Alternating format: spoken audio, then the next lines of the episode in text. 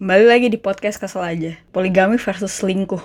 Kayak suka kesel gak sih sama orang-orang yang pakai poligami sebagai legitimasi perselingkuhan?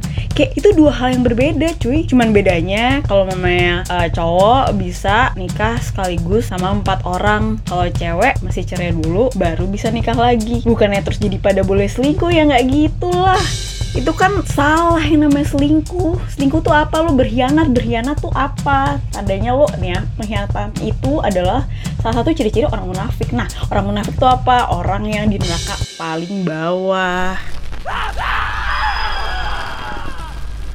politikus kayak artis kayak bahkan ustadz sekalipun please jangan membuat istilah poligami itu jadi suatu hal yang salah gitu loh. Kayak poligami tuh gini deh kalau lo emang mau poligami gentle dong. Dari awal tuh udah bilang sama cewek lo bahwa halo gue mau poligami nih. Lo mau nggak kawin sama gue? Gitu.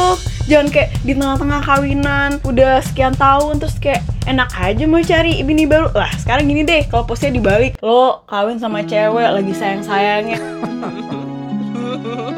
terus tiba-tiba out of nowhere deh kayak minta cerai